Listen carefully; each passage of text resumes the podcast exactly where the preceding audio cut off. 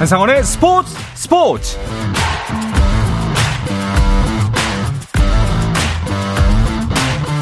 스포츠가 있는 저녁 어떠신가요? 아나운서 한상원입니다. 오늘 하루 이슈들을 살펴보는 스포츠 타임라인으로 출발합니다.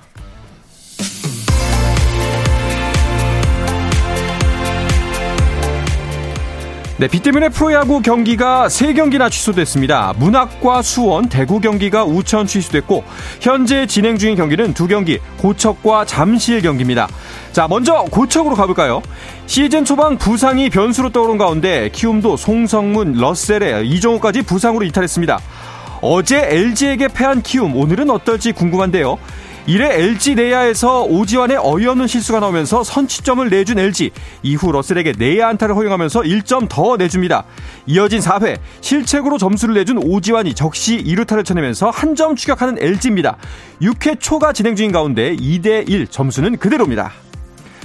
자, NC 대 두산입니다. 어제는 투수전 양상이었는데요. 오늘은 어떨까요? 어제 1대0 승리를 거뒀던 두산.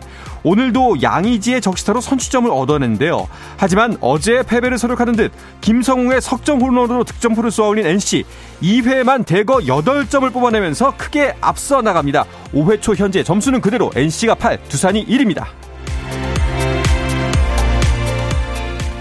미국 메이저리그에서는 피츠버그의 배지환이 통산 첫 홈런을 역전 2점 홈런으로 장식했습니다. 배지환은 보스턴과의 원정 경기에 8번 타자 2루수로 선발 출전해 0대 1로 뒤진 2회 첫 타석에서 좌측 담장을 넘기는 투런포를 터뜨렸습니다. 4타수 1안타 2타점을 기록한 배지환의 활약으로 피츠버그는 보스턴에 4대 1로 이겼습니다. 한편 5번 지명 타자로 함께 출전한 최지만은 4타수 무안타로 침묵했습니다. 골프 황제 타이거 우즈가 시즌 첫 메이저 대회인 마스터스 출전을 앞두고 가진 공식 기자회견에서 지금의 경기력이나 지구력은 작년보다 낫지만 다리 통증은 작년보다 더 안 좋다고 자평했습니다. 또 최근에 대회에 많이 나오지 못했지만 내가 어느 한 대회에 출전할 수 있다면 그것은 바로 이 코스가 될 것이라고 말했습니다. 우즈는 한국 시간으로 6일 밤 11시 18분에 빅토르 호블란, 잰더 쇼플리와 함께 올해 마스터스 1라운드를 시작합니다.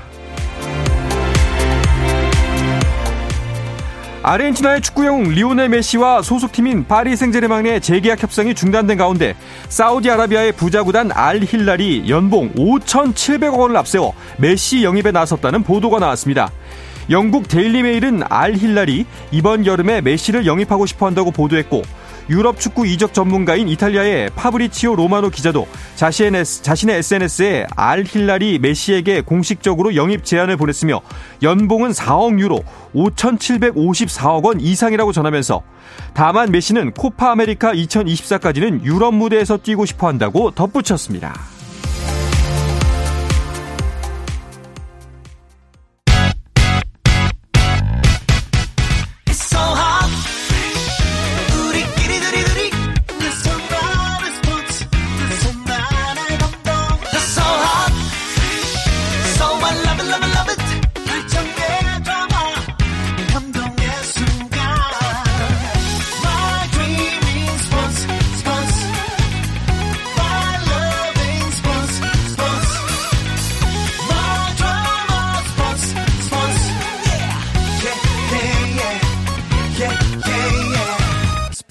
스포츠 스포츠 Shout out to them people, people, people, people, people, people, people. You can catch me. 수요일 저녁에는 농구 이야기와 함께하고 있습니다. 다양한 농구 이야기를 전하는 주간 농구 시간입니다. 손대범 농구 전문 기자 조현일 해설위원 그리고 배우 겸 해설위원인 박재민 씨와 함께합니다. 어서 오십시오. 안녕하세요. 안녕하세요. 반갑습니다. 박재민 씨. 네. 강령하십니까? 아, 강경. 네, 강령합니다. 네. 요즘 건강 걱정 소리 많이 듣죠? 아, 예. 제가 네. 그 생방송 중에 코피가 나가지고. 네. 근데 제가 평소에 코피가 좀 자주 나요. 어. 이게 다들 조금 뭐 이제 코로나 백신 부작용 아니냐, 아. 뭐 무리한 거냐 그러시는데 제가 그 코 피가 워낙 좀 이렇게 평생 어렸을 어. 때부터 좀 만성 질환 같은 거군요. 네 네 네. 감기 걸리듯이 잘 나와서 크게 걱정 안 하셔도 됩니다. 알겠습니다. 저 정말 놀라운 거 뭐냐면요. 네. 어, 코피 나는 모습을 보고 오히려 저희 집에서는 아무런 문자가 오지 않았어요. 오. 어, 왜? 어, 날게 낫구나. 아, 어, 그럴 수도 있겠구나. 알겠습니다. 오히려 주변에서 걱정 많이 좀 해주셔가지고. 걱정이 좀 예, 덜어지네요. 네, 전, 전 건강합니다. 기왕 네. 이렇게 된 거 저희 시간에도 한번 흘려주세요. 아, 예. 예. 제가 한번 타이밍 맞춰가지고. 알겠습니다. 네, 한번 잘 만들어 오세요. 네. 자, 세 분 모두 건강, 그리고 이 네. 청취자 여러분들도 건강 조심하시기 바라겠습니다. 자, 농구 이야기 시작해 보겠습니다. KBL은 6강 플레이오프가 한창이죠. 지금까지의 경기 결과 한번 짚어주시죠. 네, 4월 2일부터 6강 플레이오프가 시작됐습니다. 네. 4위 현대모 비스와 5위 고양 캐롯 간의 경기. 1차전은 모비스가 86대 71로 완승을 거뒀는데 어, 또 만반의 준비를 하고 나온 캐롯이 2차전 뒤집었습니다. 네. 70, 아, 86대 79로 승리하면서 1승 1패를 만들었고요. 4월 3일부터 시작한 SK와 KCC 시리즈는 SK가 1차전을 89대 73으로 이겼지만 네. 지금 현재 치러지고 있는 2차전은 또 KCC가 리드하고 있는 형국입니다. 어, 그렇네요. 지금 현재 4쿼터가 진행 중인 걸로 보이는데 경기는 어떻게 진행이 됐나요? 네, SK가 줄곧 끌려갔었는데요. 네. 점수를 지금 많이 줄였습니다. 음. 네, 4쿼터 5분 36초를 남기고 KCC가 81대 76으로 앞서했는데 이 한때 10점 차 이상 났었거든요. 네, 그런데 이 SK의 무서운 추격전이 펼쳐졌고 현재 KCC가 다급하게 작전 시간을 요청한 상황입니다. 어, 5점 차, 뭐 충분히 뒤집어질 수 있는 점수 차고 시간도 충분한 것 같습니다. 네. 아무래도 KCC 입장에서는 그 부상에서 회복한 에이스 허웅 선수가 좀 분발을 해줬어야 할 텐데 어 1차전에서는 좀 부진했거든요. 네. 오늘은 어떤가요? 1차전에서 허웅 선수가 4점에 그쳤죠. 음. 오재현 선수 수비에 막히면서 3점 5개 시도해서 모두 실패. 어, 굉장히 힘든 경기를 펼쳤는데 오늘 경기는 좀 다릅니다. 현재 24분 53초 팀에서 가장 많은 시간을 뛰면서 27득점을 기록하고 있습니다. 오. 3점 슛은 두 개밖에 들어가지 않았지만 그래도 워낙 또 수비를 잘 끌고 다니는 스타일이기 때문에 또 KCC 공격을 잘 이끌어주고 있습니다. 네. 자, 이게 점수 차가 그래도 뭐 안 나는 상황은 아닌데 어, 불안한 요인은 상대가 SK라는 지점 때문인 것 같습니다. SK가 워낙 또 탄탄한 팀이잖아요. 네, 그렇죠. 1차전에서도 SK는 뭐 완승을 따냈습니다. 그리고 오늘 SK가 홈에서 이긴다면 어, 4강 진출 100% 확률을 쥐게 되거든요. 음. 네, 그래서 2패를 먼저 떠안았다가 reverse sweep 세 판으로 내리 이겨서 어, 진출한 적이 없기 때문에 SK가 오늘은 좀 심리적인 여유가 있었습니다만 아, 오늘 KCC가 현재까지 상당히 잘해주고 있었거든요. 네. 근데 지금 점점 점수가 더 줄어들고 있습니다. 그렇죠. 자, 4쿼터 과연 아마 어 저희 방송이 끝나기 전에 4쿼터가 마무리되지 않을까 싶은데 경기 결과가 어떻게 나올지 계속해서 전달해 드리도록 하겠습니다. SK가 정말 무서운 이유, 뭐 국내 선수 MVP, 외국인 선수 MVP 모두 이 팀에 있잖아요. 네, 그렇죠. 사실 뭐 MVP 같은 경우는 정규리그 우승팀 혹은 2위 팀한테 가는 게 좀 많았었는데 네. 이번에는 이두 시즌 연속으로 SK가 MVP와 외국 선수상을 모두 석권했습니다. 음. 뭐 MVP는 뭐 다들 아시다시피 SK의 김선영 선수가 탔고요. 외국 선수 MVP는 자밀원희 선수가 사면서 네. 어, 내심 시상식 기류가 좀 이상했다고 해요. 사실 어. 1위 팀에서 누구 한 명은 받지 않을까 기대했었는데 그만큼 SK의 시즌 후반기가 굉장히 강렬했습니다. 네. 그만큼 잘했다는 거겠죠. 네, 예, 그렇죠. 뭐 누구라도 다 인정할 수밖에 없는 실력이긴 한데 아 근데 김선형 선수가 이제 어 예전에 손대범 기자랑 저랑 이제 점프볼을 할 때도 김선형 선수가 있었을 때인데 네. 그때 이제 한창 신인이었잖아요. 그래서 그렇죠. 여전히 지금도 신인 같은데 88년생 노장 중에 노장입니다. 우리 나이로 36이죠. 네. aging curve라는 게 결국 이제 나이에 이제 따른 컨디션의 하락세가 음. 도드라지게 보일 수밖에 없는데 김선형 선수가 수상했다는 것은 그만큼 좀 보여주는 바가 시사하는 바가 많은 것 같아요. 우리나라 선수들의 이 선수 생명의 연장도 네. 가능하다. 얼마든지 퍼포먼스를 자기 관리를 잘하면은 유지할 수 있다. 음. 또 그 손대범 위원님은 또 시상식 현장에 계셨잖아요. 음. 네, 좀 분위기는 어땠나요? 근데 김선영 선수가 이번 MVP가 좀 남달랐던 게 물론 챔프전 MVP를 타긴 했지만 정규리그는 이제 긴 시간 동안 자기와 싸우는 거잖아요. 그렇죠. 근데 이 선수가 한 번은 다쳐가지고 시즌 아웃된 적도 있었고 음. 또 비중이 줄어들면서 연봉 협상에서 연봉이 깎인 적도 있었어요. 맞아요. 그러니까 그런 좀 나름대로의 그 아픔이 있었던 선수인데 그걸 또 이겨내면서 정규 시즌 MVP가 됐기 때문에 더 감격스러워했던 모습이었고요. 음. 또 이제 MVP가 탄 다음에 나의 MVP는 너야 그러면서 와이프를 언급했거든요. 그때 굉장히 많은 사람들이 질색을 했던. 아, 아, 그렇죠. 네. 네. 네, 멋있는데 이- 예. 약간 좀 속이 뒤집어지는. 아, 예. 뭐 네. 질색만 했겠어요. 팔색도 했죠. 그럼요. 예. 질색 팔색. 이 멘트 하나로 한 달은 벌었다. 음, 근데 아무나 할 수 없는 네. 멘트잖아요. 네. 아니 근데 정말 사랑꾼이에요. 네. 네. 유부남들은 압니다. 아, 제 네, 그. 마음을 압니다. 네. 네.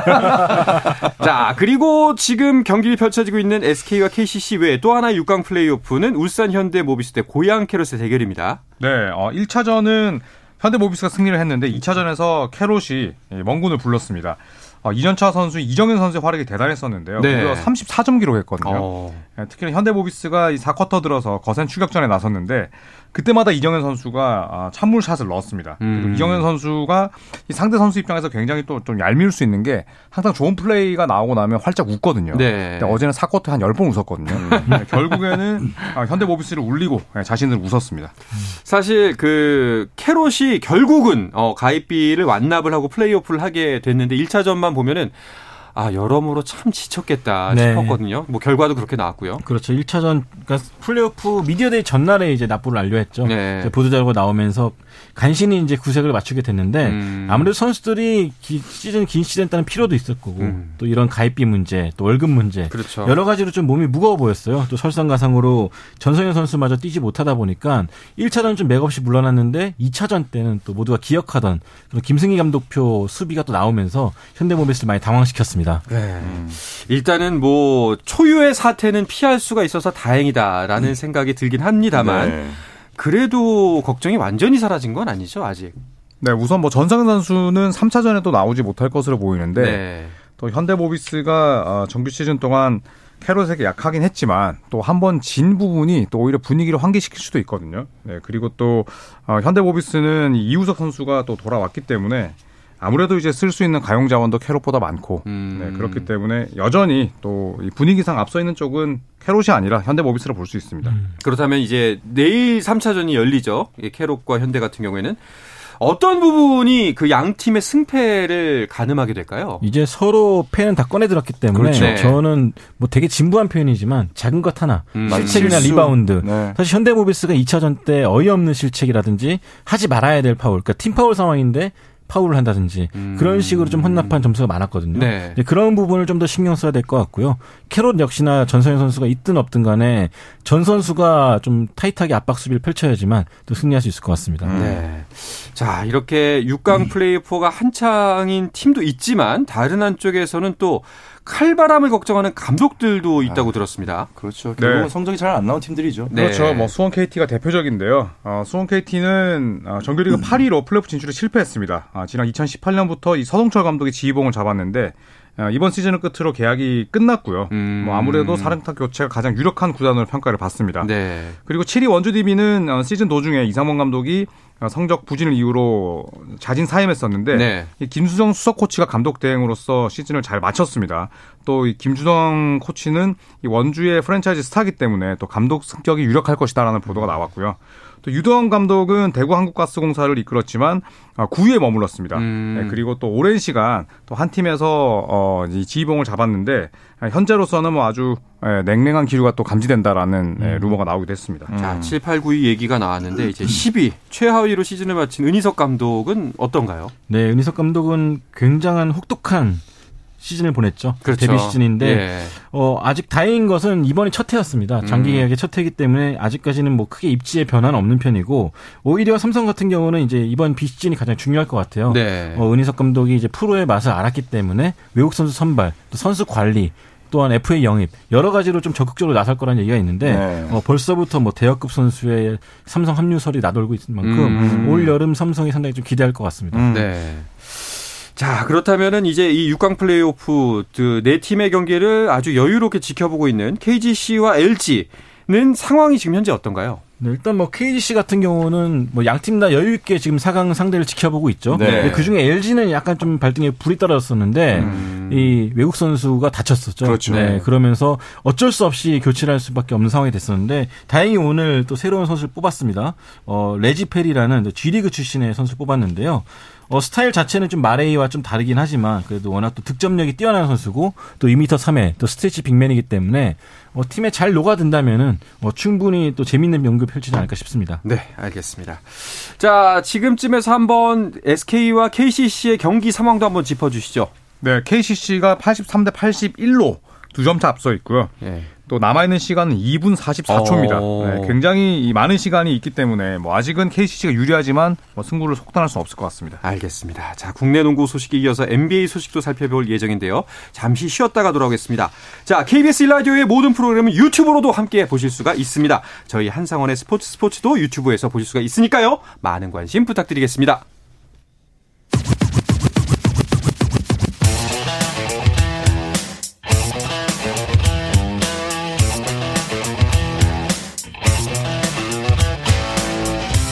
짜릿함이 살아있는 시간.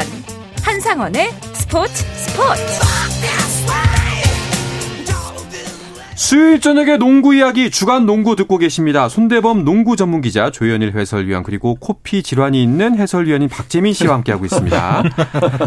자 오늘 있었던 NBA 경기 결과부터 짚어보고 싶은데 자 많은 경기가 열렸습니다. 어, 다 짚어드리면 좋겠습니다만 일단은 주요 경기 결과들을 중심으로 조현일 위원이 정리를 해주실까요? 네, 13경기가 있었는데요. 어, 우선 클리블랜드 올랜도전은 클리블랜드가 이기면서 4번 시드를 확정했습니다. 그래서 5번 시드 뉴욕 닉스와 맞붙는 게 결정이 됐고 어, 그리고 이 토론토와 샬럿 경기는 토론토가 승리를 하면서 play-in 토너먼트 진출을 확정했습니다. 미네소타 브루클린전도 미네소타가 승리를 하면서 아직까지 플레이오프 어, 직행에 대한 희망을 안게 됐고요. 어, 그리고 또 재미있었던 경기가 이 보스턴과 필라델피아였습니다. 네, 필라델피아가 아, 조엘 엠비드의 활약 속에 두 점 차 승리를 따냈고, 어, 그리고 레이커스 유타 경기 예, 양팀 모두에게 중요했는데 예, 레이커스가 승리를 따내면서 어, 7위를 유지하게 됐고요. 그리고 골든스테이트 워리어스 오클라호마 시티 경기도 골든스테이트가 승리를 따내면서 어, 현재로서는 5위를 유지할 수 있게 됐습니다. 네. 네, 또 피닉스 선즈와 샌안토니오 스퍼스는 피닉스가 115대 94로 이기면서 어, 4번 시드를 확정했습니다. 네. NBA 팬들 같은 경우에는 이제 골든 스테이트하고 레이커스 경기 많이 주목했는데 주목한 이유가 있죠. 네, 역시나 좀 위긴스 선수, 앤드류 위긴스가 좀 오랫동안 팀을 비웠거든요. 네. 그래서 오늘 소문에는 이 선수가 오늘 경기 복귀할 수 있다. 그렇죠. 그런 루머가 나돌았지만 이 스티브 감독은 무리시키지 않겠다는 입장을 밝히면서 네. 오늘 일단 위긴스 없이 경기를 치르긴 했습니다. 일단 전반전은 골든 스테이트가 좀 굉장히 고전하는 모습이었는데 후반전에 이제 조던 풀과 스티브, 스테픈 커리 선수가 활약하면서 64점을 합작했습니다. 네. 그러면서 136대 125로 승리를 거두었습니다. 서부 컨퍼런스가 지금 한 경기 한 경기의 무게가 정말 남다르잖아요. 순위가 확확 바뀔 수 있기 때문에 이런 상황에서 위긴스가 합류 를 제대로 해서 역할을 제대로 해준다면은 골스에게는 큰 힘이 될 것 같은데요. 그렇죠. 뭐 조나단 쿠민가가 있긴 하지만 또 아무래도 경험이 좀 부족하고 어, 게리 페이튼 2세는 좀 키가 작습니다. 네. 네, 그래서 이 small forward 포지션이 골든 스테이트 워리어스에게는 좀 구멍이었는데 아, 위긴스가 합류한다면 당장 큰 힘이 될 테고요. 또 지난 시즌 파이널에서 위긴스가 보여줬던 어, 양수 겸장으로서의 면모도 어, 여전하기 때문에 음. 네, 공수 뭐 양면에서 아주 큰 힘이 되겠습니다. 네. 자, 그리고 요즘 LA 레이커스 상황도 좋죠. 오늘도 이겼네요. 네. 아, 이런 네, 정말 사연스. 진심 섞인 네. 웃음을. 아, 저희 뭐 저희 프로그램을 혹시 오늘 처음 들으시는 분들은 네. 아 이게 뭐가 재밌는 포인트인지 그러실 텐데 어 저희 네 명 중에 유독 한 분께서 네. 어, 굉장히 어, 특정 팀을 약간 레이커스 네. 뭐라고 해야 될까요? 뭐 성애자? 어 네. 그렇죠 진짜 레이커스를 응원하기 위해서 네. 전문가가 되지 않았을까 싶을 그렇죠. 정도로 아닙니다. 네. 저는 역사에 있는 팀을 좋아하기 때문에. 아, 그렇죠, 네. 그렇죠. 135대 133으로 유타 재즈를 꺾었는데 연장까지 갔어요. 사실은 네. 이게 좀 경기 1분 전만 해도 10점 차로 이겼어. 제가 잠깐 TV를 안 봤거든요. 근데 아. 잠깐 선눈판 사이 10점을 따라잡혀서 연장까지 가서 음. 아주 힘들게 이겼지만 르브론 제임스가 역시나 37득점을 기록해줬고요. 앤서니 데이비스와 오스틴 리브스가 또 합작할 49점을 합작해주면서 어, 팀을 승리로 이끌었습니다. 오늘 승리 덕분에 그래도 일단 플레이오프 직행에 대한 또 가능성 남겨놨습니다. 네. 어, 그런데 지금 보니까 골든 스테이트가 5위, LA 레이커스가 7위입니다. 서부 컨퍼런스에서. 그런데도 플레이오프 직행을 장담할 수가 없는 상황이라면서요. 네, 그만큼 뭐 매 경기가 중요하고 또 승차가 뭐 오밀조밀 모였기 때문인데요. 이 골든스테이트 워리어스는 남아있는 원정 경기가 두 게임입니다. 음. 홈 경기는 다 치렀고요.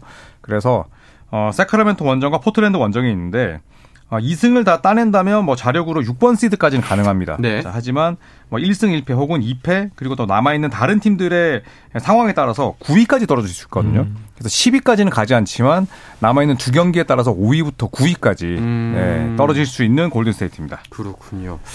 자, 그렇다면 오늘 경기 결과를 통해서 순위표가 어떻게 변했는지 살펴봐야겠는데요.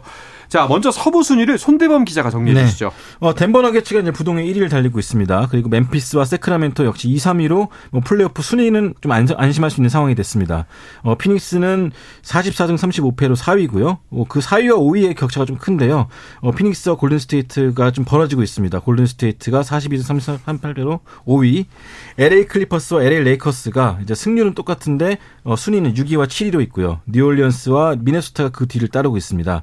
어, play-in 토너먼트 자격이 주어지는 10위 자리를 놓고는 아직 결정이 안 됐는데 네. 오클라호마 시티와 댈러스가 또 반 게임 차를 놓고 경쟁하고 있고요. 그 뒤를 유타와 포틀랜드, 샌안토니오, 휴스턴이 따르고 있습니다. 네.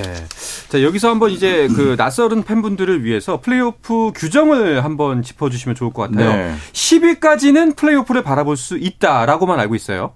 네, 그렇습니다. 1번 시드부터 6번 시드까지는 플레이오프 1라운드에 직행하고요. 네. 7위부터 10위까지는 이제 play-in 토너먼트라는 제도를 통해서 어, 시드를 확정하게 됩니다. 음. 그래서 7위와 8위가 붙어서 어, 7위가 이기면 바로 7번 시드가 되고요. 네. 9위와 10위가 붙어서 어, 승자가 이제 8번 시드가 붙게 됩니다. 음. 네, 그래서 어, 7, 8위 그리고 9, 10위의 차이도 아주 크다고 볼 수가 있고 어. 네, 그렇기 때문에 이제 에, 7번 시드와 8번 시드가 붙는 1번 시드와 2번 시드에 대한 어, 이점이 확실하게 생겨났습니다. 그렇군요. 그렇다면은 이제 거의 팀들당 한 두세 경기 정도밖에 안 남았잖아요. 어, 현재 서부 순위표를 보면은 11위, 10위까지도 희망이 있다는 얘기네요. 일단 문은 열려 있는데 네. 뭐 실- 분위기 같은 걸 여러 종합해 봤을 때좀 사실 댈러스 같은 경우는 이올 시즌도 안 되는구나라는 좀 음. 그런 분위기가 좀 형성되고 있고 유타 같은 경우는 선수들은 이기고 싶었는데 왠지 이 이를 바라보는 구단 수뇌부들의 표정은 좀 어두워 보입니다. 유타는 어. 좀 탱킹 중이거든요. 네. 그렇기 때문에 현재로서 봤을 때 미네소타와 오클라호마 시티가 그래도 가능성이 높지 않나 싶습니다. 네. 자, 그렇다면 서부 10위권 주변의 팀들 중에서는 뭐 이자 일단은 뭐 1, 2, 3위는 뭐 거의 확정인 것 같고요. 네. 어떤 팀들 거의 그렇다면 10위 안에서 다 결정이 난다고 보시는 거예요, 손대범 기자는? 저는 크게 변동이 없지 않을까 음, 그렇죠. 있습니다. 네. OKC가 거의 음. 가장 댈러스의 최근의 연패의 컨디션을 보면은 네. 10위를 치고 올라가기는 좀 어렵지 않을까라고 예상하시는 분들이 많을 것 같아요. 아, 알겠습니다. 자, 반면에 동부지구는 이렇게 치열하지가 않습니다. 박재민 의원이 순위표 정리해 주시죠. 네, 동부지구는 어느 정도 플레이오프에 죄송합니다. 저기 아, 뭐 플레이오프에 병동입니까? 네. 아, 네, 너무 축구입니다. 명확한데요. 네, 플레이오프에 진출할 만한 팀들이 이제 어느 정도 명함이 가려졌습니다. 어, 전체 1위죠. 미러키가 여전히 1위를 달리고 있고요. 보, 3경기 차로 보스턴이 2위, 필라델피아와 클리블랜드가 3, 4위를 포진하고 있는데 이 5위권부터는 격차가 좀 납니다. 1, 2, 3, 네. 4위는 거의 확정적이고요. 5위 뉴욕, 6위 브루클린, 7위 마이애미, 8위 애틀랜타, 9위 토론토, 10위 시카고인데요. 이 11위부터 15위까지 인디애나, 워싱턴, 올랜도, 샬럿, 디트로이트는 어, 플레이오프 진출이 이제 결정이 났습니다. 음. 실패로 결정이 났고요. 네. 그렇기 때문에 뭐 사실상 play-in 토너먼트의 대진이 거의, 거의 완료가 뭐. 됐고 다만 이제 7, 8, 9, 10위 싸움에서 어느 팀이 어느 시드를 차지할 거냐가 이제 앞으로 두고 볼 관전 포인트가 되겠습니다. 네. 아, 인디아나가 좀 아쉽게 됐네요, 박재민 의원. 어주 괜찮습니다. 네, 뭐 저는 뭐 오. 특정 팀을 옹호하거나 그러진 않으니까. 오, 진짜로? 저는 좀 객관적인, 네. 굉장히 공정한 네. 네, 해설위원. 인디아나 욕 좀 해주세요. 못, 못, 못, 못 하겠어요. 너무 잘 못하던데. 네. 알겠습니다. 네, 네. 동부 같은 경우에는 어 일단은 선두 경쟁이 더 재밌어 보여요. 네, 뭐 미러키 벅스가 현재 3경기 차이로 앞서 있고 보스턴과 필라델피아가 어, 그 뒤를 잇고 있는데 사실은 뭐 5번 시드까지 거의 이제 결정이 된 것 같아요. 네. 네, 왜냐하면 이제 보스턴이 필라델피아에게 지면서 밀워키와의 승차가 3게임이 됐는데 그렇죠. 우선은 뭐 가장 먼저 대진이 정해진 어, 두 팀은 클리블랜드와 뉴욕입니다. 네. 네, 그래서 4번 시드, 5번 시드 정해졌고 큰 이변이 없는 한 밀워키, 보스턴, 필라델피아, 클리블랜드, 뉴욕 순까지는 정해질 것으로 보이고 음. 네, 이제 브루클린과 마이애미가 이제 6이냐 7이냐 이 차이가 워낙 크기 때문에 네, 요두 팀의 대결과 또 애틀란타, 토론토 8번 시드 싸움도 재밌을 것 같네요. 그렇네요. 진짜 이제 클리블랜드하고 뉴욕은 벌써 플레이오프가 이제 시작이 되네요. 음. 네. 네. 대진이 거, 사실상 확정이기 때문에. 네. 자, 정규리그가 이렇게 막바지로 치닫다 보니까 MVP 경쟁에도 관심을 갖게 되는데, 어, MVP가 과연 세 분은 누가 될 것 같으세요? 와. 일단 뭐 지금 현재 빅3죠. 예. 뭐 2년 연속 MVP를 차지했던 아테토쿤보와 또 최근 2년 연속 MVP가 됐던 요키치 음. 그리고 그 둘에 밀려서 눈물을 흘렸던 엠비드 네. 이 3파전인데 현재로서는 뭐 엠비드가 받아야 될 때가 되지 않았냐라는 여론도 있지만 여전히 또 요키치와 아데토쿤보의 영향력도 만만치가 않기 때문에 네. 어, 끝까지 가봐야 되지 않을까 싶습니다. 아. 자, 뭐, 기사들을 보니까, 뭐, 커리가 생각하는 MVP, 릴라드가 뽑은 MVP, 뭐, 이런 이야기들이 많이 나오는데, 선수들은 어떤 예상을 하고 있나요? 우선 스테픈 커리는 엠비드가 MVP를 받아야 된다라고 음. 얘기를 했는데 뭐 엠비드가 워낙 잘하고 있기도 하지만 또 어, 스테픈 커리랑 어, 신발 스폰서가 또 같아요. 네. 그래서 이런 걸 보면 또 이런 connection이 어, 미국에서도 있구나 이런 생각이 듭니다. 어, 세 분은, 아까 이제 세 분 생각은 어떠신지도 궁금한데, 박재민 의원은 어떤 선수가 받을 것 같나요? 어, 근데 MVP는 결국은 사실 스토리텔링이라고 전 음, 생각을 해요. 그렇죠. 결국은 시즌 내내 잘해도 네. 막판에 잘하는 선수가 음. 이 득표 임팩트가 있죠. 음, 네. 그렇죠. 왜냐하면 결국은 투표로 이루어지는데 투표에 가까울 때 잘하는 선수가 결국은 좋은 성적을 거둘 수 있거든요. 음. 그런 거 보면은 엠비드는 최근에 조금은 주춤하는 모양새였고 반면에 뭐 지금 엠비드 같은 경우는 뭐 확 치고 올라왔기 때문에 네. 아, 저, 아, 요키 엠비드 둘 다 엠비드라고 했나요? 네, 둘다 엠비드라고 했습니다. 네, 요키치가 아프면은 병원을 갔다 오시고 네, 그러고서 이제 요키치가 최근 최근 좀 주춤했고 예. 엠비드가 치고 올라가는 모양새였기 때문에 네 이제 좀 어필을 하지 않았을까 음. 하는 생각을 갖고 있습니다. 아 이거 왔다 갔다 하네요. 조현일 위원은 어떻게 생각하세요? 저는 원래 요키치를 pick했었는데 네. 오늘 엠비드가 보스턴 셀틱스의 수비를 무너뜨리는 장면을 보고 음. 그리고 요키치의 시즌 triple double이 사실상 불가능해졌거든요. 네. 그래서 저는 엠비드로 갈아타겠습니다. 어. 어.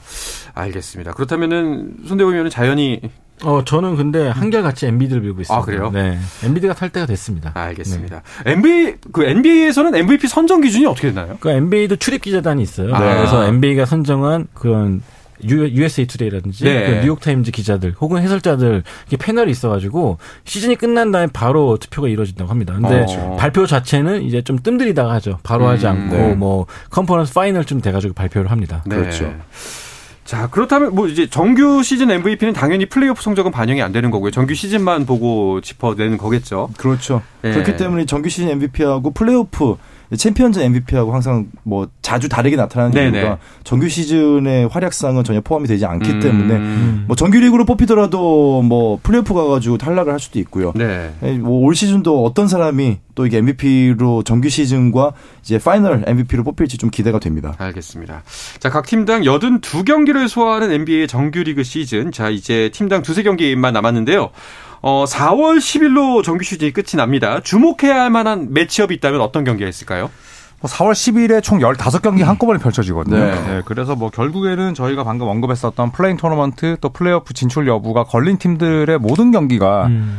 재밌을 것 같고 서부 경기에 재밌을 네, 거예요. 네. 또 과연 어떤 팀들이 이제 휴식을 취하면서 주전들을 내보내지 않을 것인가. 그렇죠. 네, 이런 부분에 초점을 맞추셔서 보시면 될 것 같습니다. 네. 야, SK와 KCC의 경기는 종료가 될 줄 알았는데 지금 88대 88 네. 연장 1쿼터까지 돌입을 했습니다. 아, 지금 연장에 간 기자들이 한숨 보내면서 카톡 보내고 있습니다. 알겠습니다. 자, 이야기를 끝으로 이번 주 주간 농구는 마치도록 하겠습니다. 손대범 농구 전문 기자, 조현일 해설위원, 배우 겸 해설위원이 박재민 씨와 함께 했습니다. 세 분 고맙습니다. 감사합니다. 자, 내일도 저녁 8시 30분에 뵙겠습니다. 한상원의 스포츠 스포츠!